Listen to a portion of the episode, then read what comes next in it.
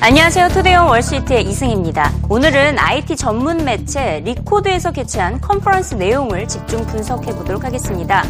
코드 컨퍼런스에서는 획기적인 기술들이 한꺼번에 소개됐습니다. 사람들의 주목을 가장 끌었던 것 바로 구글의 무인 자동차였습니다.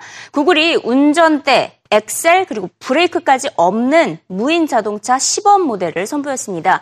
스위치 하나로 움직이는 자동차인데요. 최고 속도는 시속 40km로 알려지고 있습니다.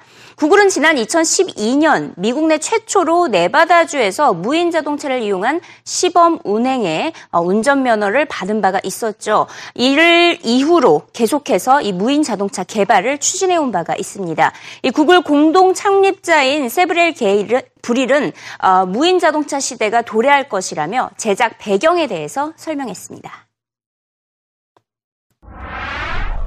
We took a look from the ground up as to what would it be like if we had self-driving cars in the world and what should they be like. And, uh, and we've been building prototypes of that. We've used automotive suppliers, so this is using uh, car parts uh, that are kind of standard, but sometimes we've uh, we've modified them to our needs. For example, but how about the whole body? I mean, are there uh, yeah, we've worked with uh, with partners, uh, auto manufacturing firms that have helped us with the body.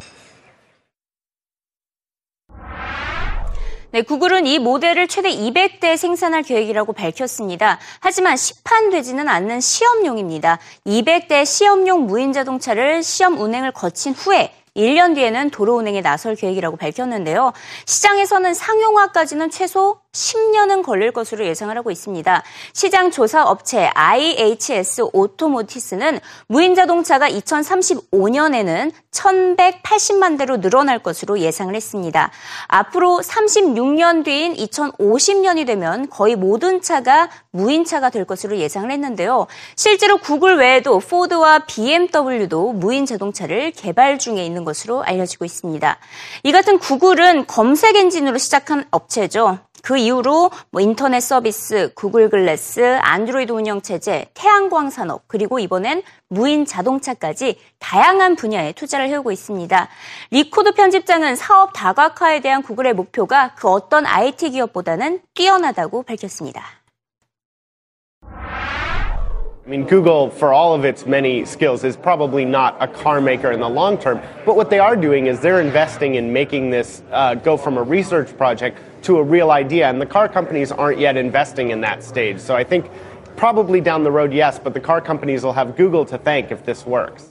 I think you know nobody uh, would criticize Google for not uh, thinking about the future beyond its core business. You know, I think we see this with a lot of tech companies. People are asking here, Intel and Microsoft, "Hey, what's your next big thing?" And here, Google is investing in a whole bunch of these, from delivering internets from balloons to all sorts of things. And some of these will work, and some won't. Um, but certainly, they're aiming aiming big. 하지만 무인 자동차에 대한 안정성, 의구심이 높습니다. 구글의 무인 자동차가 장애물을 인지하는 센서를 장착했다고는 하지만 신호를 감지하지 못한다는 문제점이 아직은 많습니다. 또 무인 운전 자동차가 교통 정체를 유발할 수 있고 극한의 상황에서는 사고로 이어질 가능성도 높아 보이는데요. 소비자 전문지인 컨슈머 리포트는 구글이 돈 낭비를 하고 있다며 결국 이들이 개발한 무인 자동차를 다른 제조사에게 판매할 가능성이 높다고 전망을 했고요. 현재 무인 자동차 개발은 위험 부담이 큰 초기 단계라고 평가했습니다. Google's going to really look at using uh, taxis, first of all, and something to help mobility for people who don't have access to cars in an urban setting. You know, I'm not really buying into it that they're going to have it immediately, even 10 years. Maybe my two and four year old are going to drive these or be in these. Because you know what? When technology does fail, what's going to happen with a car that doesn't have any ability to control it? I think it's a proof of concept. I think they're going to try to sell it to other manufacturers. Look at Tesla. Tesla is having a heck of a time trying to sell cars on their own. Google doesn't want to get into that. That's just going to be a big money waster. You know what? You can drive a, a, Lexus, a BMW, an Audi, many cars right now that will have these features that allow you to actually self drive to an extent. So the technology is certainly there. But to go all the way to a car that nobody has a steering wheel, no control, and it's relying on the technology to not fail, even the redundant technology to not fail, that's a huge step. And we're not at the Jetson stage yet. 마이크로소프트는 스카이프의 실시간 번역 기능을 소개했습니다. 스카이프로 화상 통화를 할 때 40개 언어를 음성과 자막으로 번역해주는 서비스인데요. 올해 말에 시범 적용될 예정입니다. 이와 관련해 사티아 나델라 CEO는 학습 시스템을 창조하는 것이라고 강조했습니다. I think we have to build something big. It's time for us to build the next big thing. What happens is, say you teach it English, it learns English. Then you teach it Mandarin, it learns Mandarin. Hello, my Freund. Hello, my friend. It's brain like in the sense of its capability Little to learn. 이번 마이크로소프트의 스카이프 실시간 번역 기능에 대한 시장의 반응은 긍정적입니다. 교육, 외교, 다문화 과정, 또 사업 등에서 활용할 수 있는 최상의 상품이라는 평가인데요. 언어의 장벽을 허물어 소통의 장을 열었다는 평가입니다. Yeah, I think if you're talking a super high value transaction, you, you know, you can afford to pay for a real translator. But think about how many people around the globe are trying to communicate for other things. These are people using Skype today to talk to relatives in other countries. What if they could speak to that cousin or grandparent that's in a la- in a country where they don't even speak the language. That's what this technology is about. It's not about that perfect translation. It's about allowing two people who would otherwise never be able mm-hmm. to talk to one another. You, you can machine translate 40 languages to each other, but doing it with live speech is a different order of complexity. And to the extent that, you know, Microsoft is rolling this out into the market with Skype, uh, it probably wouldn't be a stretch to see them basically have an app or something like that rolled out onto Windows Phone powered smartphones uh, as well. I mean, maybe not this year in beta, but probably if you look to 2015, 2016, um, you know, this is a very, very interesting and, and it indicates to me that Microsoft is doing some very interesting things in terms of technology, despite what people say.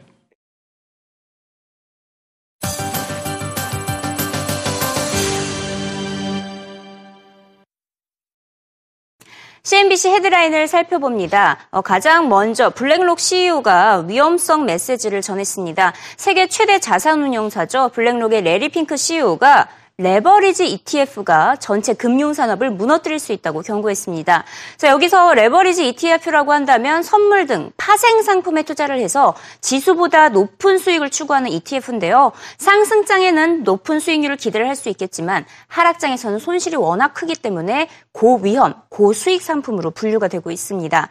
핑크 CEO는 이 같은 레버리지 ETF가 구조적인 문제가 많다며 어, 금융 산업을 날려버릴 수 있다. 그것도 하루 만에 모두 날려버릴 수 있다. 이렇게 경고한 것을 확인하셨습니다. 자, 이어서 유럽 중앙은행의 이제 경기 부양을 기대하고 있는 시장 전문가들이 많은데요.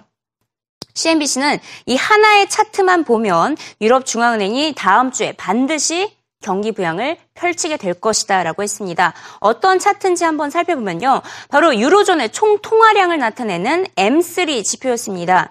어, 그래프를 한번 보겠는데요. 금융위기 이전에는 12%까지 달했던 것을 확인할 수 있는데 금융위기가 닥친 이후에 엄청나게 폭락을 했습니다. 마이너스 때까지 갔다가 현재는 0.8% 수준에 머물고 있습니다. 이 총 통화량 M3는 유럽 중앙은행이 인플레이션 압력을 산출하는 핵심 지표로 활용을 하고 있는데요. 총 통화량이 감소하고 있고 유로존 은행들의 민간 부분 대출도 감소하면서 실물 경제의 유동성이 없다는 것을 의미하고 있습니다. 이렇기 때문에 유럽 중앙은행이 추가 경기 부양에 나설 수밖에 없다고 CNBC는 분석을 하고 있습니다. 이어서 휴대전화 시장의 이 랭킹 전망이 나왔습니다. 지금까지 전 세계적으로 휴대 시장, 휴대전화 시장을 장악했던 것이 바로 미국이었는데 올해부터는 중국이 미국을 제치고 세계 최대 휴대전화 시장으로 도약할 것이라는 보고서 전망이 나왔습니다. 시장 조사기관 스트레티지 애널리틱스는 올해 중국의 휴대전화 시장 매출이 총 870억 달러에 달할 것으로 예상을 했습니다. 이는 미국의 600억 달러를 넘어선 수준인데요. 그동안 저가 제품을 선호했던 중국인들이 앞으로 고가 제품으로 이동함에 따라 크게 성장할 것이라는 분석입니다. 이에 따라서 지금 삼성, 그리고 또 화웨이, 레노버 등 중국 시장을 장악하고 있는 제조사들의 경쟁이 치열해질 것이다. 이렇게 전망을 하고 있습니다. 자, 이어서 골드만삭스 보고서 한번 보겠는데요. 아, 이번 보고서 너무나도 흥미로워서 한번 짚어보도록 하겠습니다.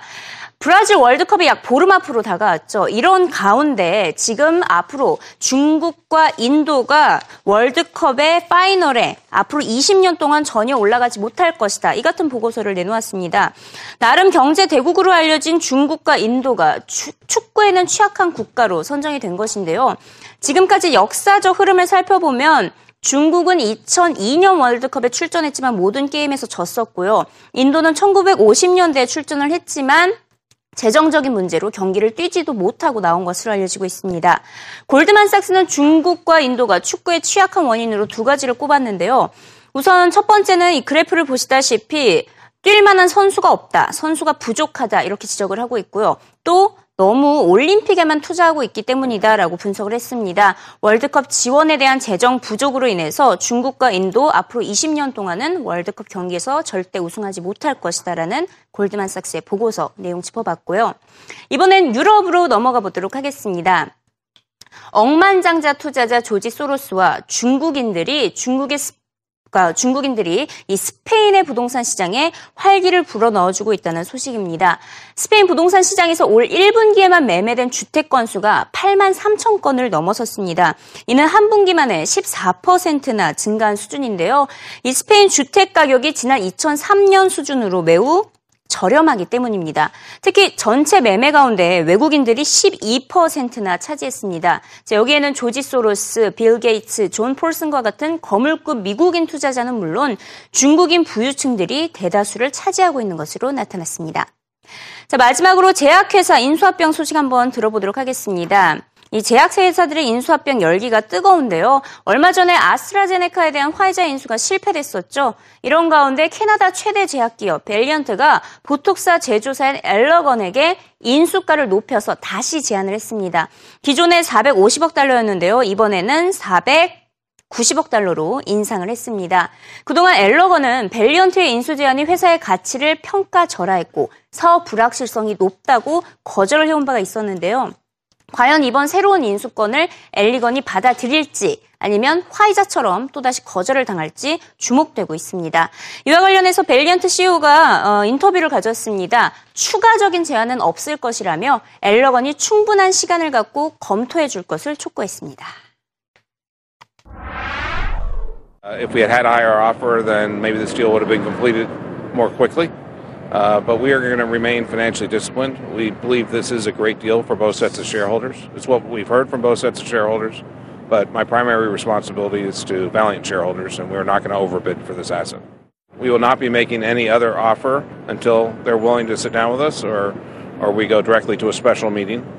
Um, and uh, uh, in terms of our persistence, it's, we were persistent. In terms of running our business. We can do anything we want to do. We'll continue to make acquisitions. We'll continue to move forward. So this does not change our, our running our business. So we'll be persistent. Uh, we're patient because we have no constraints. We can keep running our business, making acquisitions. It doesn't change anything for us. Mm. Uh, we think this is a great combination, and we believe both sets of shareholders want it. So we'll be persistent. We'll be patient, but we'll also continue to run our business uh, the way we always have.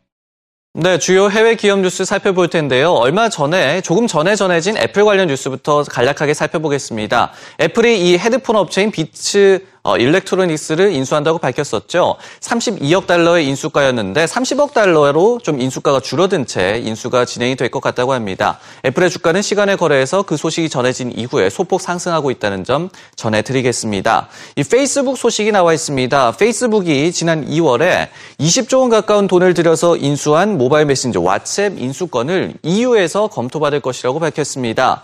월스트리트 저널은 유럽연합 집행위원회가 왓츠앱 인수가 독점 금지법 공정거래법을 위반했는지 여부를 검토할 것이라고 밝혔는데요. 페이스북 측은 EU의 검토를 통해서 다른 나라별 각각 독점금지법에 따른 이 검토를 받아야 하는 번거로움을 좀 없앨 수 있을 것으로 예상이 되고 있습니다. 게리 콘 골드만삭스 회장이 규제보다는 경제 상황 때문에 trading 매출에 타격을 입고 있다고 토로를 했습니다. 지난해에 비해서 45%의 trading 매출 감소를 예상했는데요. 규제와 재정, 통화 정책에 영향이 있었다고 인정을 했습니다. 하지만 무엇보다도 지지부진한 글로벌 경제 상황 때문이라는 점을 골드만삭스에서는 지적하고 있었습니다.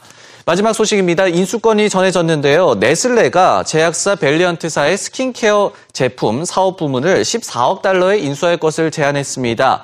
인수된다면 이미 로레알과 합작해서 만든 제약사 겔더마의 사업이 넘어갈 전망인데요. 같은 날 벨리언트는 보톡스 치료제로 유명한 엘러간의 인수가를 21% 올린 주당 58.3달러로 상향 조정했습니다. 엘러간은 5월 12일에 460억 달러의 벨리언트 인수 제안을 거절한 바 있습니다. 네슬레가 이 제약사의 스킨케어 사업 부문을 인수한다. 어떤 배경이 있을지 한번 들어보겠습니다. The, the, the, asset purchase is more strategic. So I think for Nestle, what they're trying to do is develop into a new branch in, through dermatology into what they're calling Nestle Skin Health. They already have a joint venture with um, with Galderma, uh, which these assets actually originally came from with L'Oreal. So this is a sort of new area that Nestle branching into, and obviously on the other side, Allergan with bid hostile bid from Valiant, Allergan have competing assets. So what Valiant I think are doing are clearing the decks to try and take that business on board, and so they're probably quite pleased to have made this sale to Nestle.